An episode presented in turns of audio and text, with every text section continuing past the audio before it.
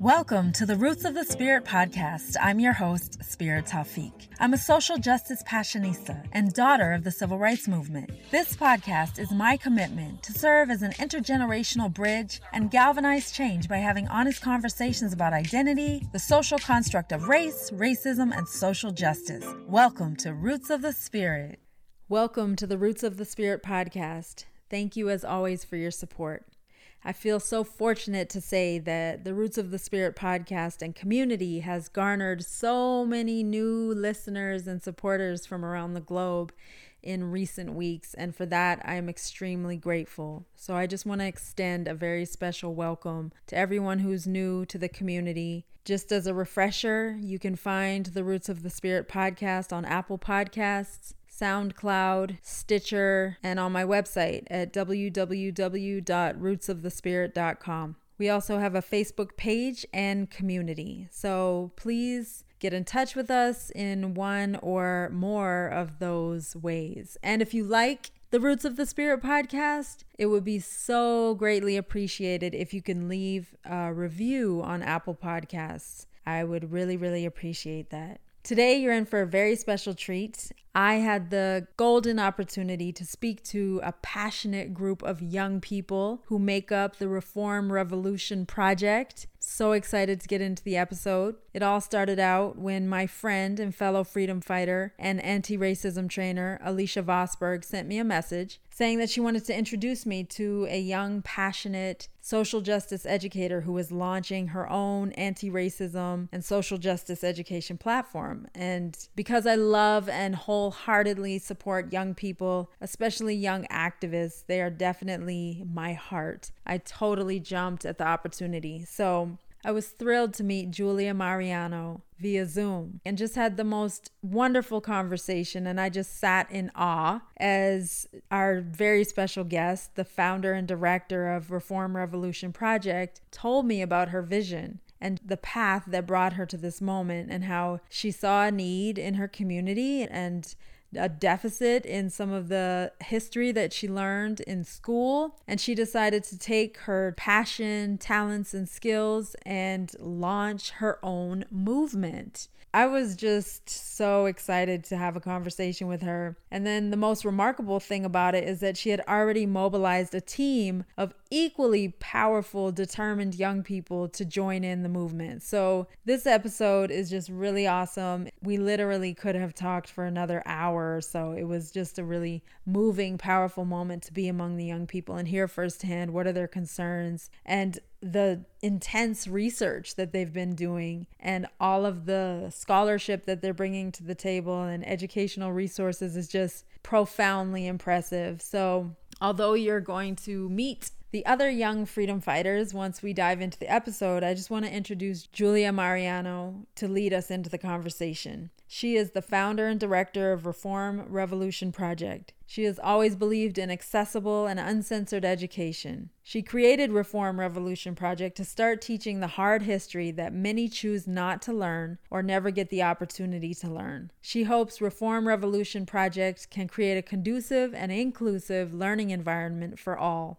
Some members of the project couldn't make it to the interview, but are just as passionate about their work and the movement. As if these young people weren't awesome enough, I just thought it was really amazing that they strategically decided to launch their movement and campaign on Juneteenth. Without further ado, please join me in welcoming Julia, Avia, Alex, Cami, Ruth, Samantha, and educator mentor Alicia. I'd like to welcome the members of the Reform Revolution Project to the Roots of the Spirit podcast. This is a super awesome, unique experience because it's my very first group interview. And also, I have to say that out of the many interviews that I have, I only have one other interview with a youth activist. So this is really special to me, and I'm so excited to engage in this way with you. It's an honor to have you all on the podcast to talk about your work with Reform Revolution Project your mission, which I'm excited to read because I was so impressed when I took a look at it. I'm like, wow, this is remarkable. And also, I'd like to explore your thoughts on what this moment in time looks and feels like to you as young people and how you are harnessing the energy of this time to make positive change in your own lives and communities. For the edification of our listeners, I'd like to read your mission statement. Reform Revolution Project believes that through the power of accessible education, everyone has the potential to face the realities of racism, learn about social justice, and dismantle white supremacy from the ground up. There is no longer an excuse or room for ignorance in our society. Adopting a growth mindset is for everyone. We hope to provide resources and practical tools to help you educate yourself, educate others, learn how to be actively anti racist, and understand the importance of participation through activism and engaging in civic duties, created for lifelong learners by lifelong learners. Wow, it's amazing. I'm just so excited about the fact that you as young people have made that commitment to, to look at this in in the long run to look at it as a marathon instead of a sprint. That's really, really impressive. So let's go around and introduce one another if you'd be so kind. So, can we start with you, Julia? Ah, hi. Um, my name is Julia. Thank you for having us on your podcast, Spirit. I'm really excited and I'm really thankful that you are giving us this opportunity. So, yeah, just a little bit about me. I'm a recent Sacramento State graduate. I'm based in Sacramento, but I grew up in San Bruno, California.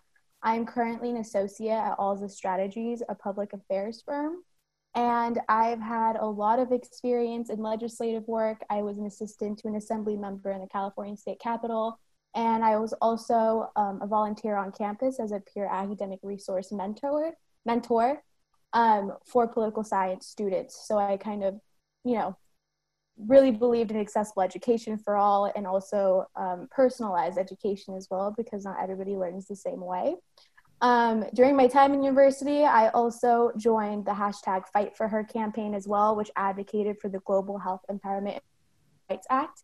Um, I also feel like my journey towards activism was a little bit backwards. I started off in legislative work and then I threw myself into activism. Well, usually it's the other way around. Um, but I felt like while my time in the legislature, I noticed so many voices being silenced, and it really was um, a big wake up call to me.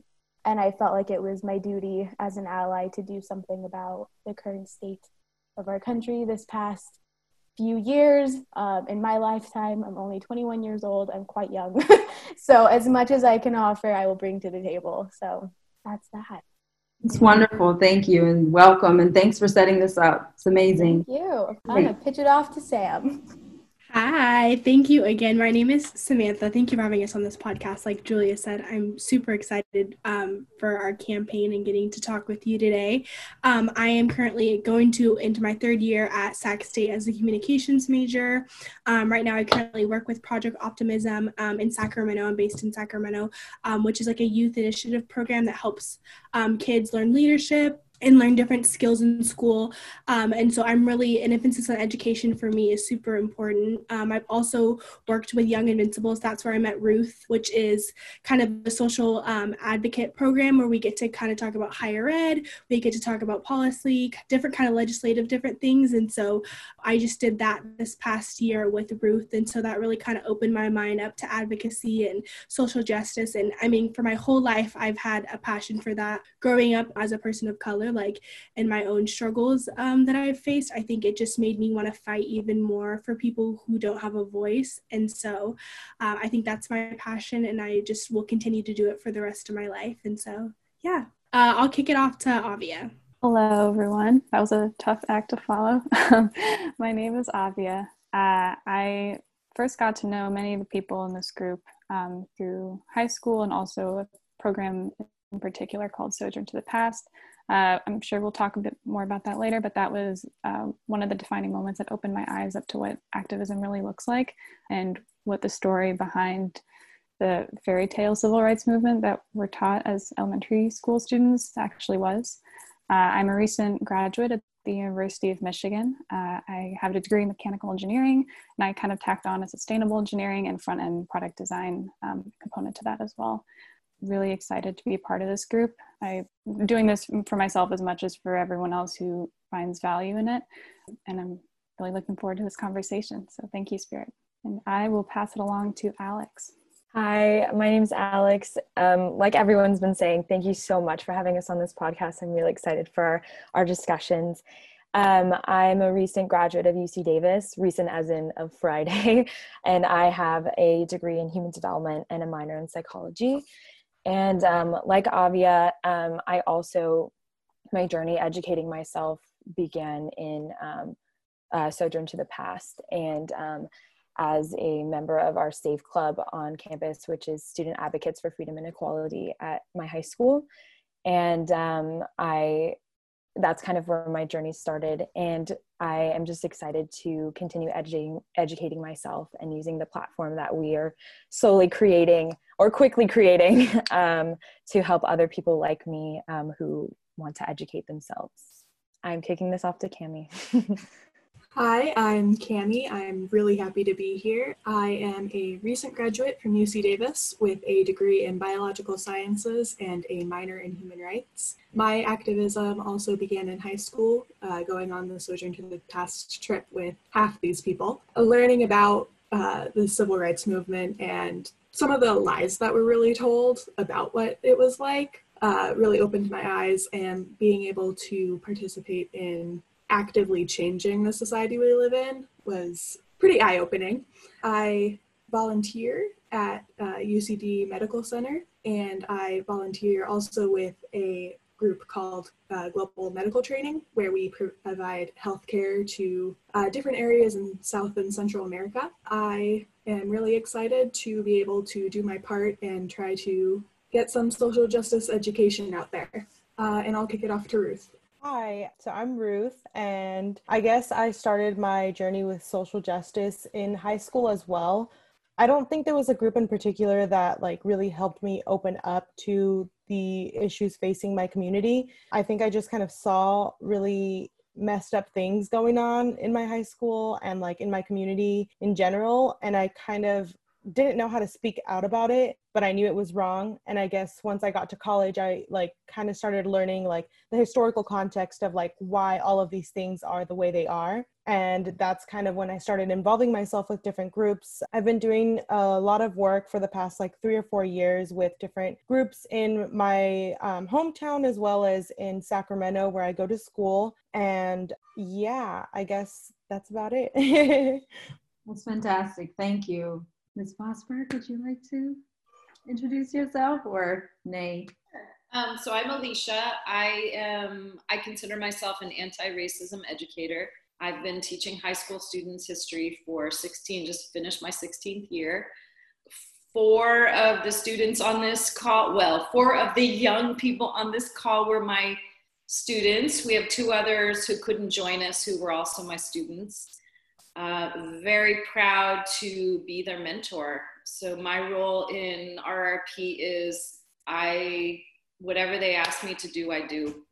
I am beyond impressed. They created the mission statement themselves. I'm just, yeah, I get a little teary eyed as I'm hearing their bios and, and reconnecting with them because there are some powerful young people in this group I graduated from SF State, so I was influenced by the ethnic studies program at SF State. I was mentored by uh, Paul Longmore, who was a longtime disabilities active, rights activist. Um, now there's the Disability Resource Center is now named after him. So I've been doing social justice work for a long time. I was on the teacher advisory board with Hughes Speaks for a long time, still involved with them, Facing History and Ourselves. I believe in teaching the hard history, and that this work fits just perfectly in with my vision as well. So, just really happy to be here as the mentor, honored that they reached out to me, very proud of all of them. Thank you so much, Alicia, for that beautiful introduction. Thank you all so much knowledge and wisdom and experience and energy and excitement. So, the fact that quite a few of you went on Sojourn obviously has me intrigued.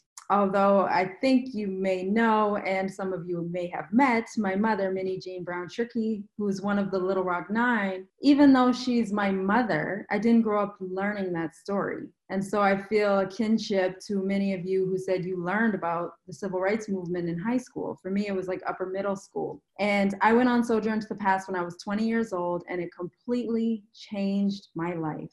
I talk about Sojourn so much on the podcast, but sometimes we have new listeners. So I just want to make sure that I articulate Sojourn properly. Actually, Alicia, I have it all written out, but you'd be the perfect person to give like that beautiful, broad overview of Sojourn. So, Sojourn to the Past was born at Capuchino High School, where I currently teach and it was founded by Jeff Steinberg, who is a fellow social studies teacher. And he looked at, well, he was watching his colleagues and he went on the close up trip to DC. And he said, I could do this so much better. And wouldn't it be great to talk about the civil rights movement? So he started, I think he took two or three students that first year down to the South and it is now blossomed into this amazing, amazing program. Uh, we travel through the South. Now it's seven days. It used to be 10 days. Now it's seven days. And we meet activists, uh, people who are actually on the ground doing the work during the 50s and 60s civil, Black civil rights movement. It is life changing, amazing. It's steeped in the principles of nonviolence. Students learn and actually observe nonviolence in action on the trip. One of the main goals of the trip is not just to teach them, educate them about the movement, but to inspire them when they get back to do something in their own communities to support social justice activism. This would have been, unfortunately, COVID messed everything up this would have been my 16th year taking students on the trip. So I've gone um, 15 times, many, many students over the years. And this group right here is just a microcosm of what the trip does because I have students reach out to me every day. I have students who became lawyers, social justice lawyers. I have students working in Oakland with um, Latinx community member. I just I have students spread out all over the place, and I just have a few. I you know I have a couple hundred.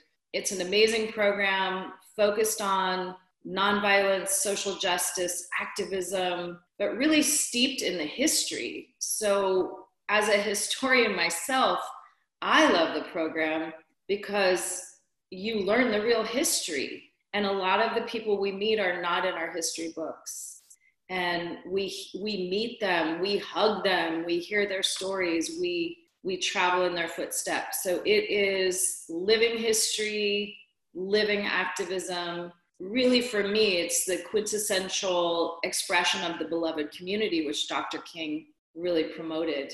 I'm so glad that i punted to you because i i actually you know i had like a broad snapshot but that's so much more meaningful and contextualized and the fact that you've been involved since the beginning is even more amazing. I jotted down notes as you were speaking. Um, a couple things that stood out in my mind are fairy tale civil rights movement. One of you expressed that that's how you deemed your education as it related to civil rights movement before Sojourn to the Past. Also, the word lies was used. And I heard quite a few of you say that you're educating yourself.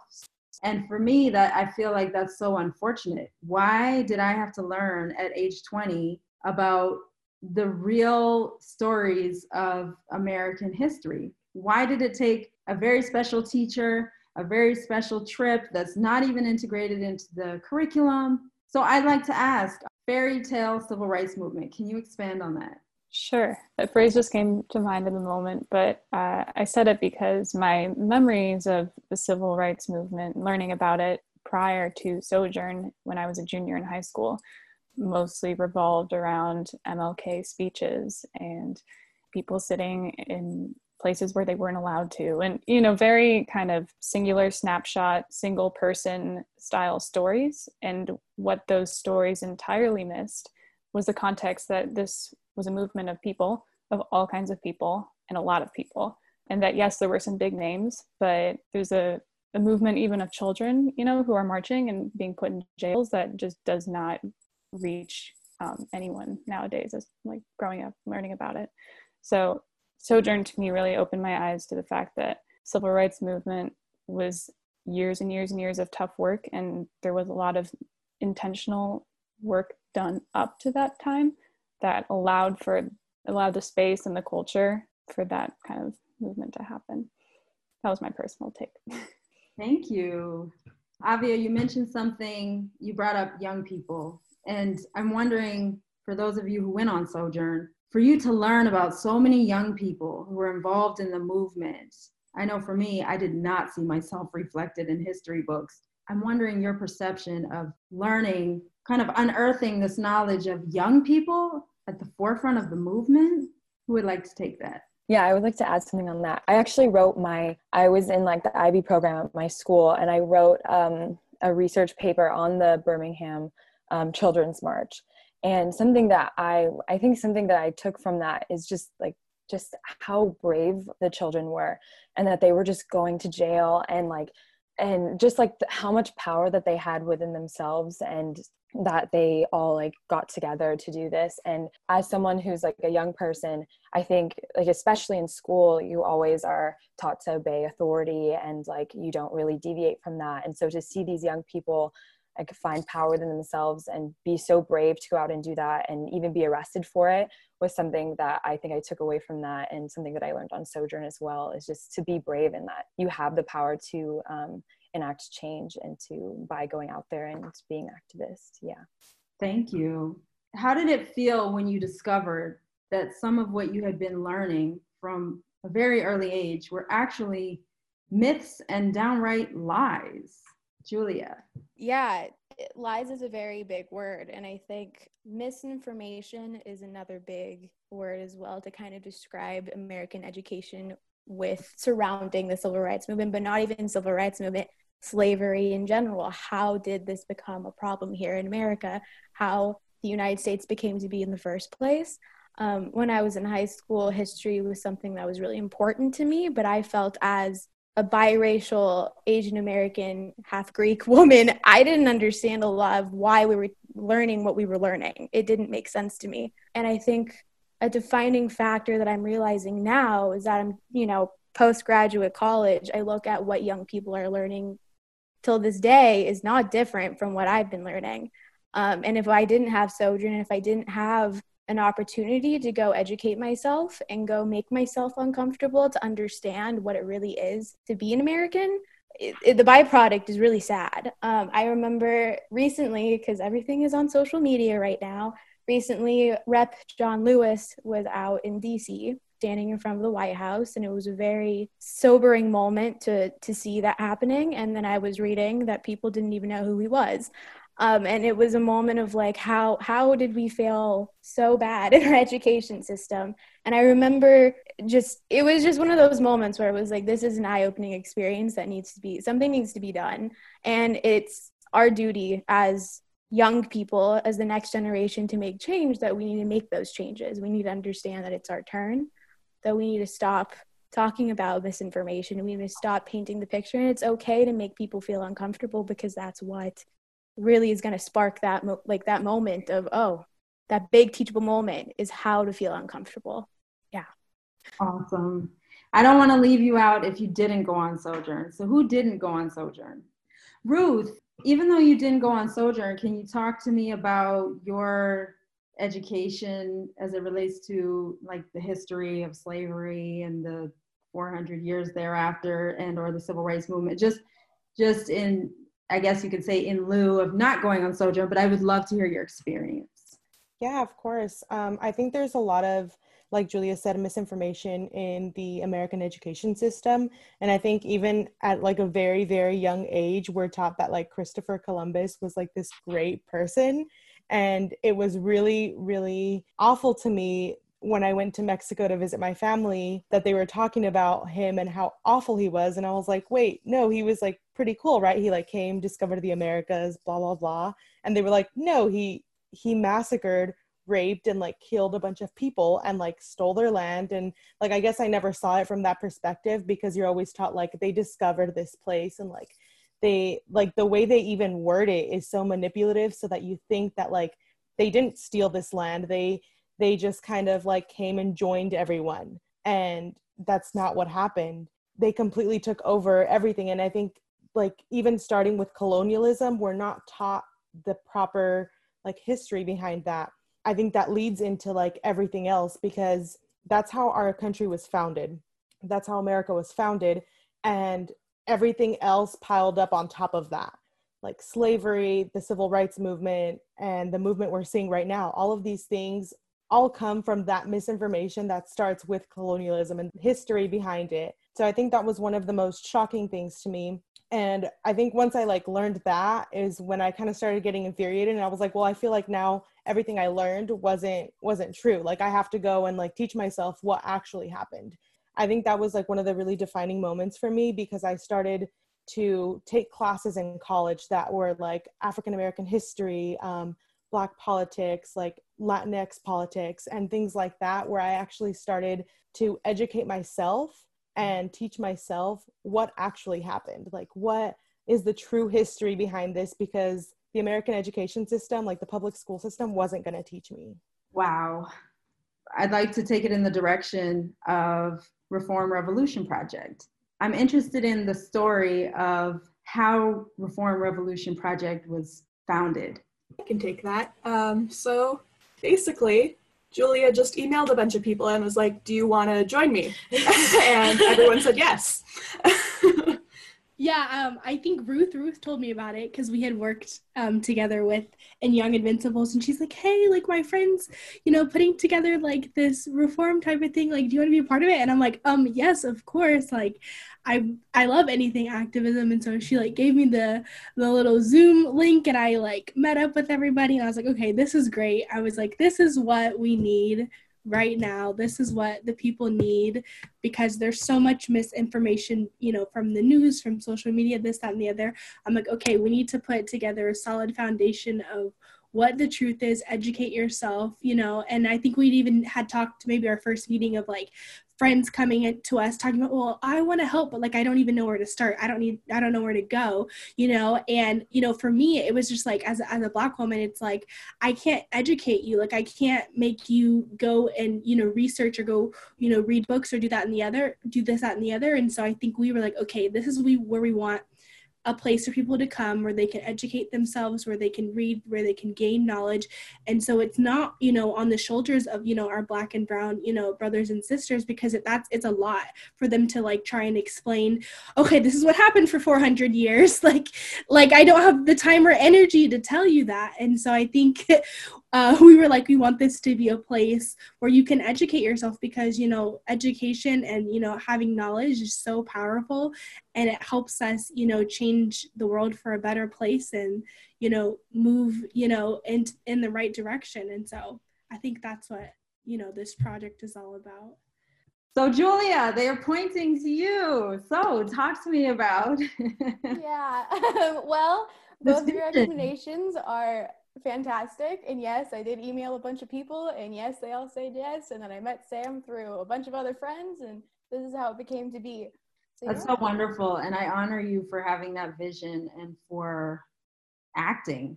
Uh, Julie and I had a really rich conversation about everything we're speaking about right now, but I thought it would be cool actually, and it worked out perfectly to hear from your friends and community who rose to the occasion and were like, hey, I want to be involved. I, I'm looking for something. And that's all it takes. And look at this beautiful configuration of young people. And it's not even the whole group. And just, I'm thinking about the, the ripple in the pond effect that you're having to reach other young people and to inspire change. That's so beautiful to me. Who would like to dive in a little deeper into the various components of your project and your campaign because it's vast and it's amazing. You have curriculum, you have how to talk to children about racism, you have legislative actions, police brutality, like it's a it's a, a wide net. And I'm just curious, like, how do you prioritize different initiatives? Um, and what are they exactly, just for our listeners' sake? Julia. I'll just kick it off. Um, so yeah, there's a lot going on. Um, initially, when I had had this idea, and when we all got together as a group, this was just going to be a two-week information campaign, super quick and a flash. And then, literally immediately after our first meeting, there was just way too much to talk about. We didn't want to keep this as a temporary fix. This was not a band aid. This is something that we're really dedicated to doing.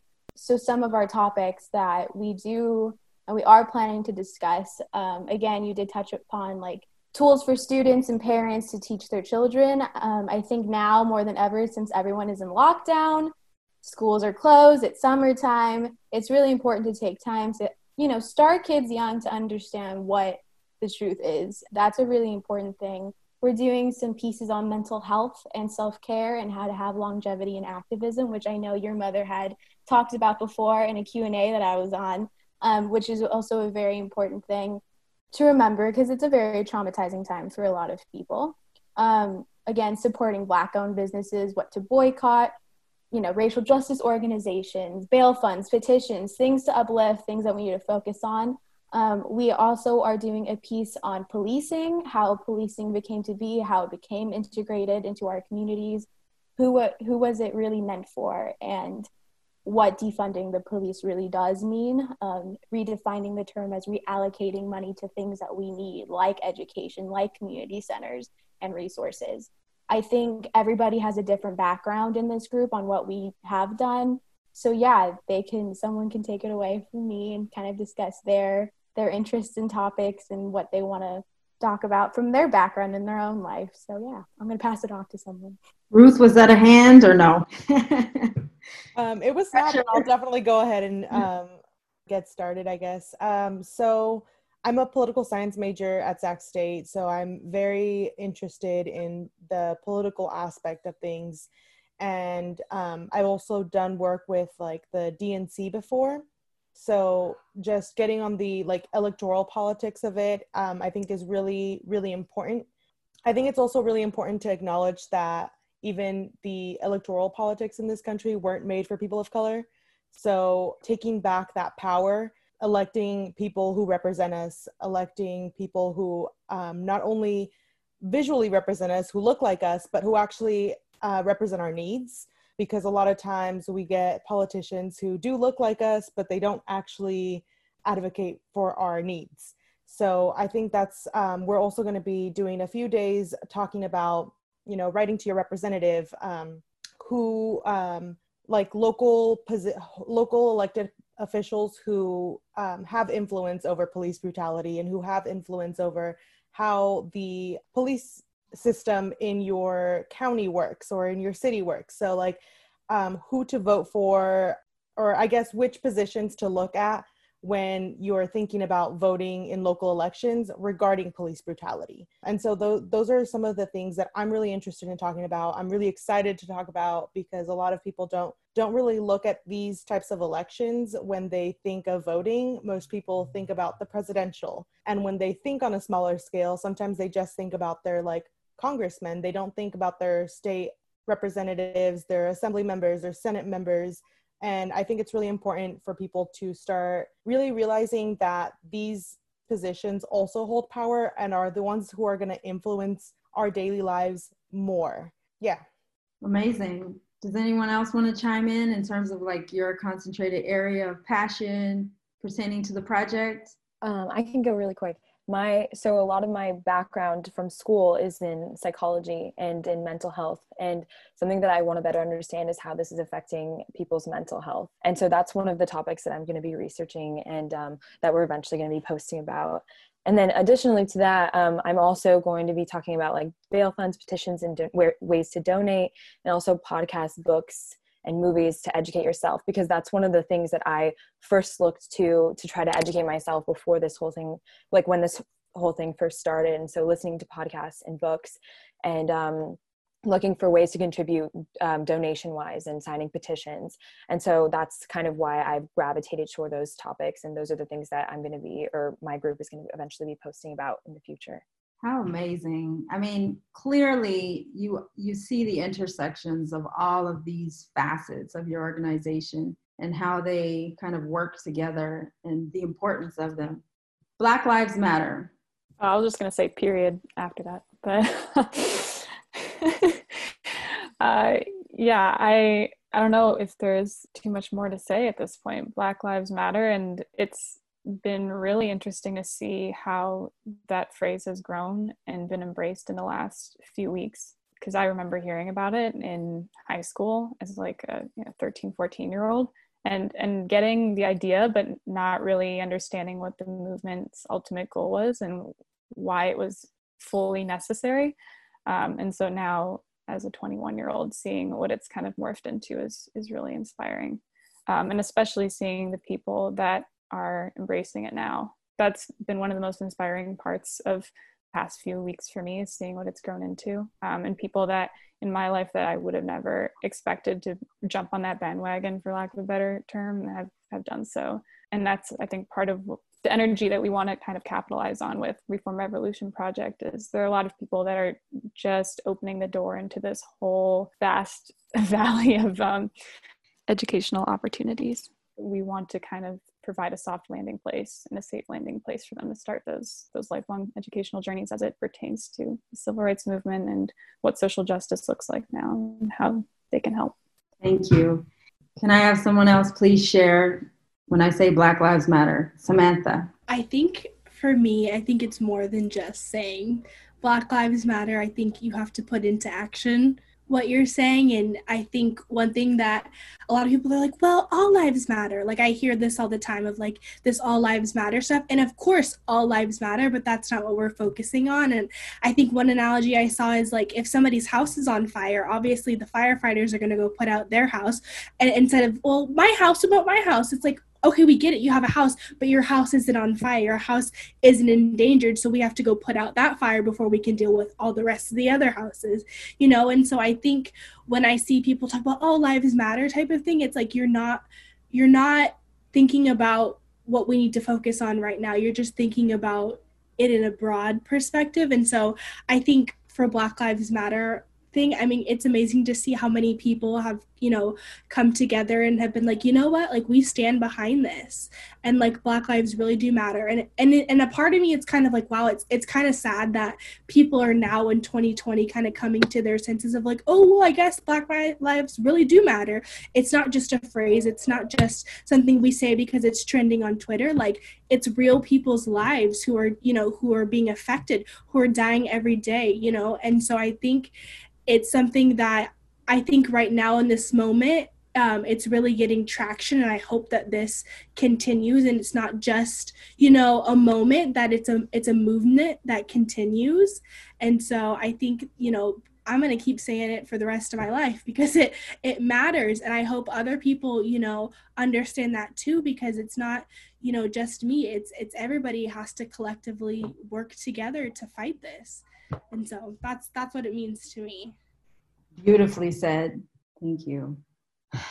I just i'm curious and i really don't know how to phrase the question but i would like to hear your thoughts on as young people seeing george floyd die for the world to see. What was that like for you? I mean like that that awareness that whether you watched the video or not i did not. I couldn't.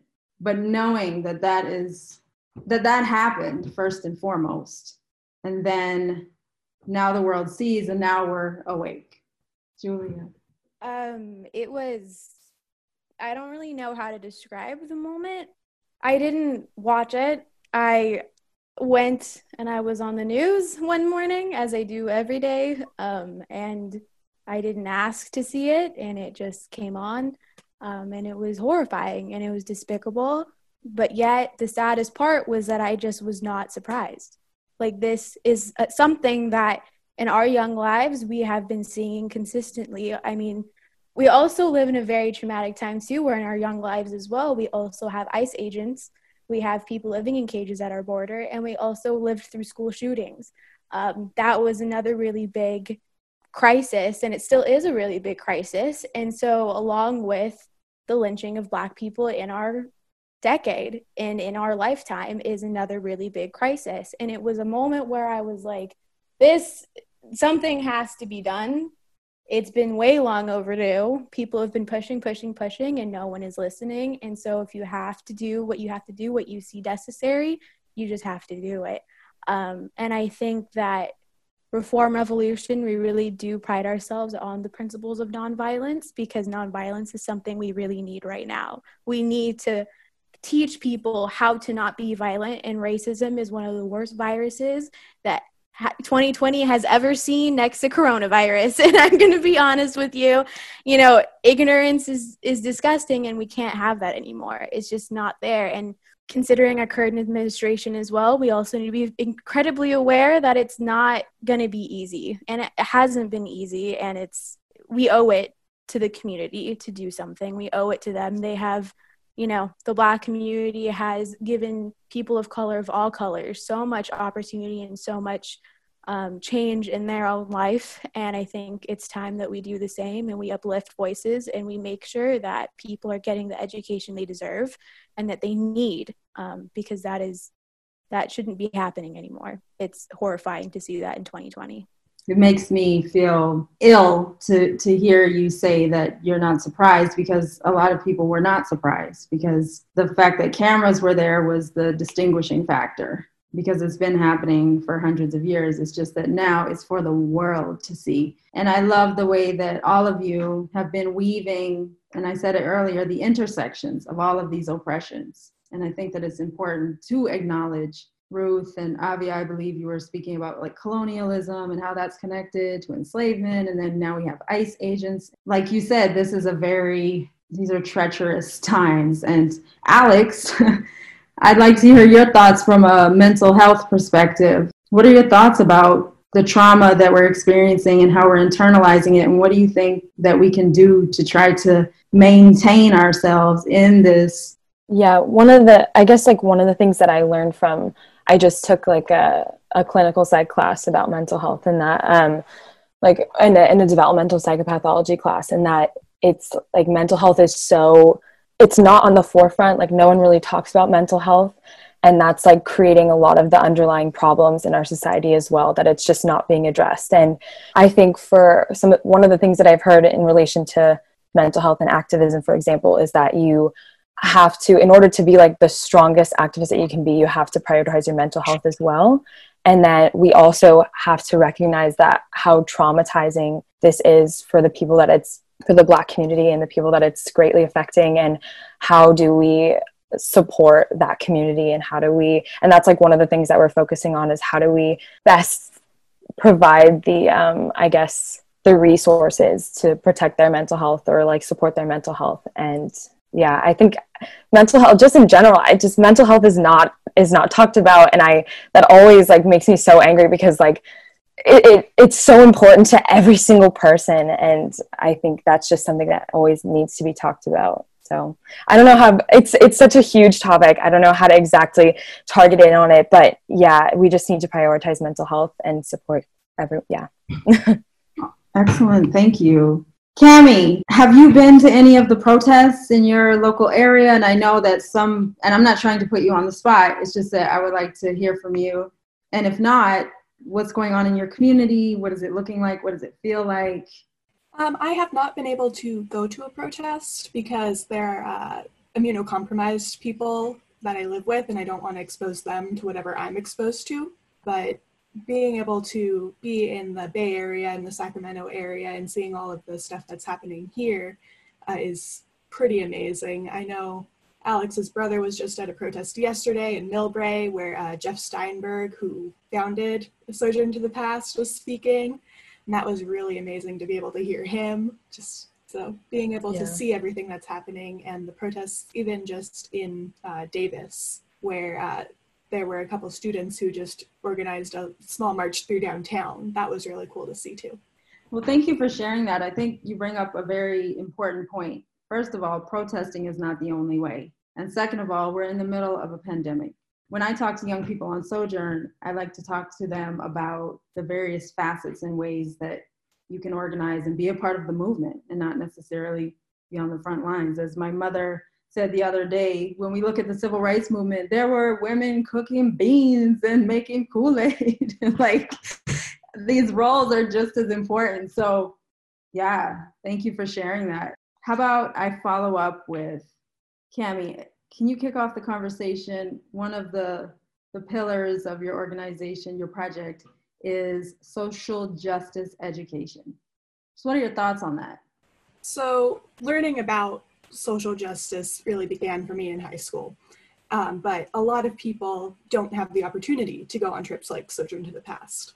So, a big thing that we want to do with RRP is be able to give the people who aren't able to go on trips like Sojourn to the Past the ability to still learn and educate themselves on the topics of social justice education. Awesome. Do you have plans to try to institutionalize the curriculum that you're building, like somehow get it into the curriculum that's pre existing and make it mandatory learning? That is a really great question. So, um, going back again, I was a mentor at Sacramento State for the political science department. I worked with two freshmen. I had three in total, and I had them for a year. And we had a lot of discussions. I was there to help them with homework help, obviously. But a lot of our meetings were about social justice issues, how to get involved. And they also were teaching me what they were doing. And I was I was thinking about it. This is a implementation of my program at school. This isn't something that is taught, it's not a class. Uh, we're in college, so we're offered more curriculum on social justice, like Black history, how to be activists, things like that. But when you're in high school, that's not something, even elementary school, that's not something that you get. Um, one of my first projects, actually, when I was in assistant in the legislature, was offering up an idea to make civic education and have social justice as a mandatory option for that. It was something that I really, really want to push. I think it's mandatory. I think it's needed. I think it's necessary.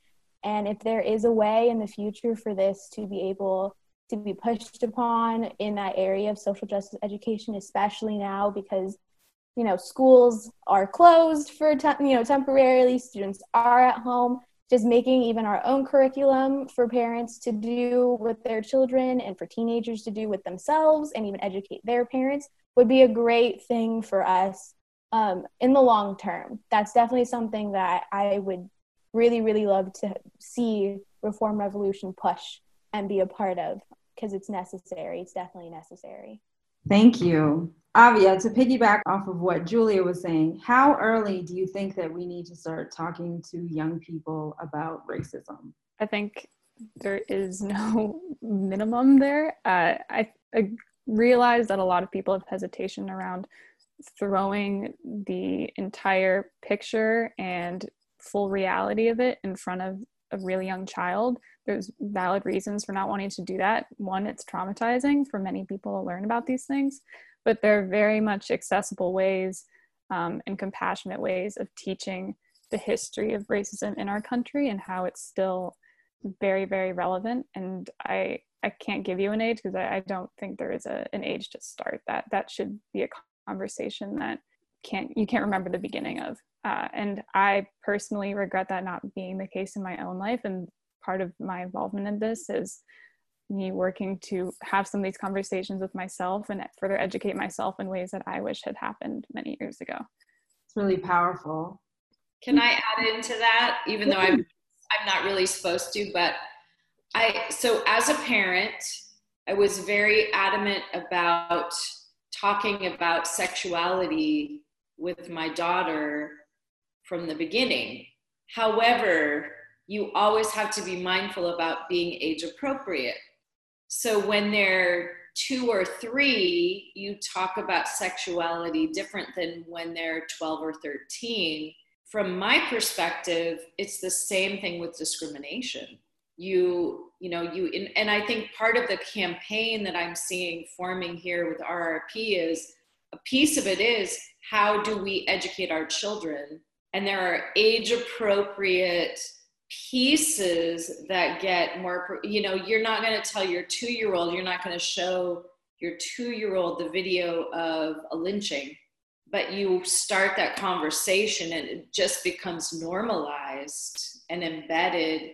That's my perspective on it. On that note i have a question that kind of relates to the awesomeness of your mentorship and leadership, Alicia. Um, I interviewed my mother, Minnijean Brown Trickey, and she was saying that as an elder, she was provoking other adults to step forward and ask the young people what they need. So I'm going to channel her and ask you, what do you need from us? How can we help you and better support you in your movement? Julia. Yeah, um, that is a really great question, and I think the one that I've I've gotten asked before is I'm really sick and tired of hearing the youth say this is their movement. It's not for the elders anymore. That is not what we're trying to do at all, and I want to kind of clear that up because we're here understanding all of the work that your mom and the generational gap has provided for us. We would not be here if it wasn't for the work that has already been done. We're merely here just to support and to be able to keep it going and keep the ball rolling and keep the education going, keep the activism there. Um, and I guess the thing I would ask for you guys is just support us um, and just really listen with active ears um, and understand that it's new to a lot of us. Um, young people we're young. We haven't we don't have a lot of wisdom yet. We don't we're not as wise as we could be but we're learning as we go along and we're making sure that every step of the way that is very important and it's very necessary that we do the things that we do and as long as we feel that we have the wisdom and the support we're also here listening with active ears as well so um, just being active listeners and also just being active support as well. And what you, Spirit, and what Alicia has done for us, this is exactly what we need. We need we need this kind of platform. We need this kind of support. I guess I can't think of another word of support, but that's exactly what you guys are doing. You're supporting us in our mission to do what we are set on this earth to do right now it's beautiful the way you articulate the intergenerational connection with the movement and that we need each other we there's so much give and take that really needs to take place thank you samantha can you give us your thoughts on what we can do to support you. I think along with what julia was saying of supporting i think just listening is huge too and, and vice versa us listening to you guys. I mean for me personally i i value the elders in my life in their stories and i try and think of okay if they did it you know i can do it. And it may not be the same way that they did it but it's like i'm trying in my own way. And so i think um, sometimes we get caught up on how the certain method should be or the way it should go but i think it's if we're trying and we're you know moving towards a goal i think that's what matters. So i think just listening with you know open you know open ears and just being open to new ideas and new you know ways and patterns maybe that haven't been done before i think is important. Um, but yeah support is everything. Um, i think that's everything i kind of think that gives us a little cushion a little you know push to keep going. It's like okay we got the support you know of people who've done this before who've you know run the race. And so it's like if they've done so much it gives me you know inspiration just to do more and to keep pushing and to keep fighting. And so i think that support aspect is is so huge. Awesome. Avia. I just wanted to add on to what sam was saying. I agreed with all of what people are saying so far but um, i think we tell young people an appropriate amount that they need to start the conversation. Um, and that's not just used when it comes to uh, you know racial justice, but mental health conversations and so many other avenues. Um, I think we also need to be telling that to older adults as well. Older adults have access to spaces, especially in professional areas, given where they are in their life, that young people just can't easily reach or necessarily be taken seriously in. And older adults do have a lot of power in these spaces to direct and start conversations. Um, so I think there is some responsibility there that, you know, everyone can step up to the plate and help. Thank you so much. Ruth? Yeah, um, I guess kind of going off of what Avia said, there is a sense of responsibility on both ends. And I think um, in my experience organizing, I've heard a lot from elders that we're not doing enough or that we're doing it wrong.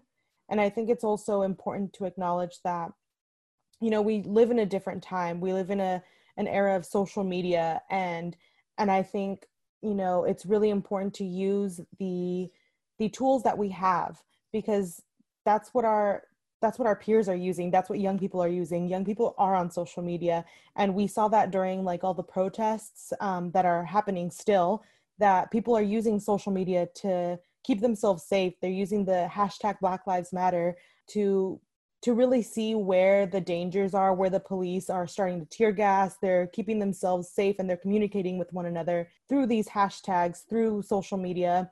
And i think it's really important to really notice that you know there are different methods to do things. Like sam said there isn't a wrong or right way and we need to figure out what's best in the moment and we just all need to support each other. We need to also respect that if our elders think that you know we need to be doing things a little different we need to respect how they feel about that even if we feel differently about that.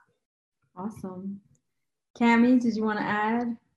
Um just be willing to continue to be uh, listening and learning with open hearts and open minds, uh, both sides of the spectrum, whether you're young or old, be able to listen to uh, your mentorship and advice from the older generations, and the older generations be willing to learn the new methods and mentalities of the younger generations. And Alex. Well, I absolutely agree with what everyone's been saying. And I think that, like, what we're doing here and what we're planning to do with our movement is definitely showing that like we're trying to build that partnership with you all and um, listen to you all and you all are listening to us and so i think that this is a great example of that starting to grow especially for our our, our little movement. Big movement. Big movement. Can i speak to that?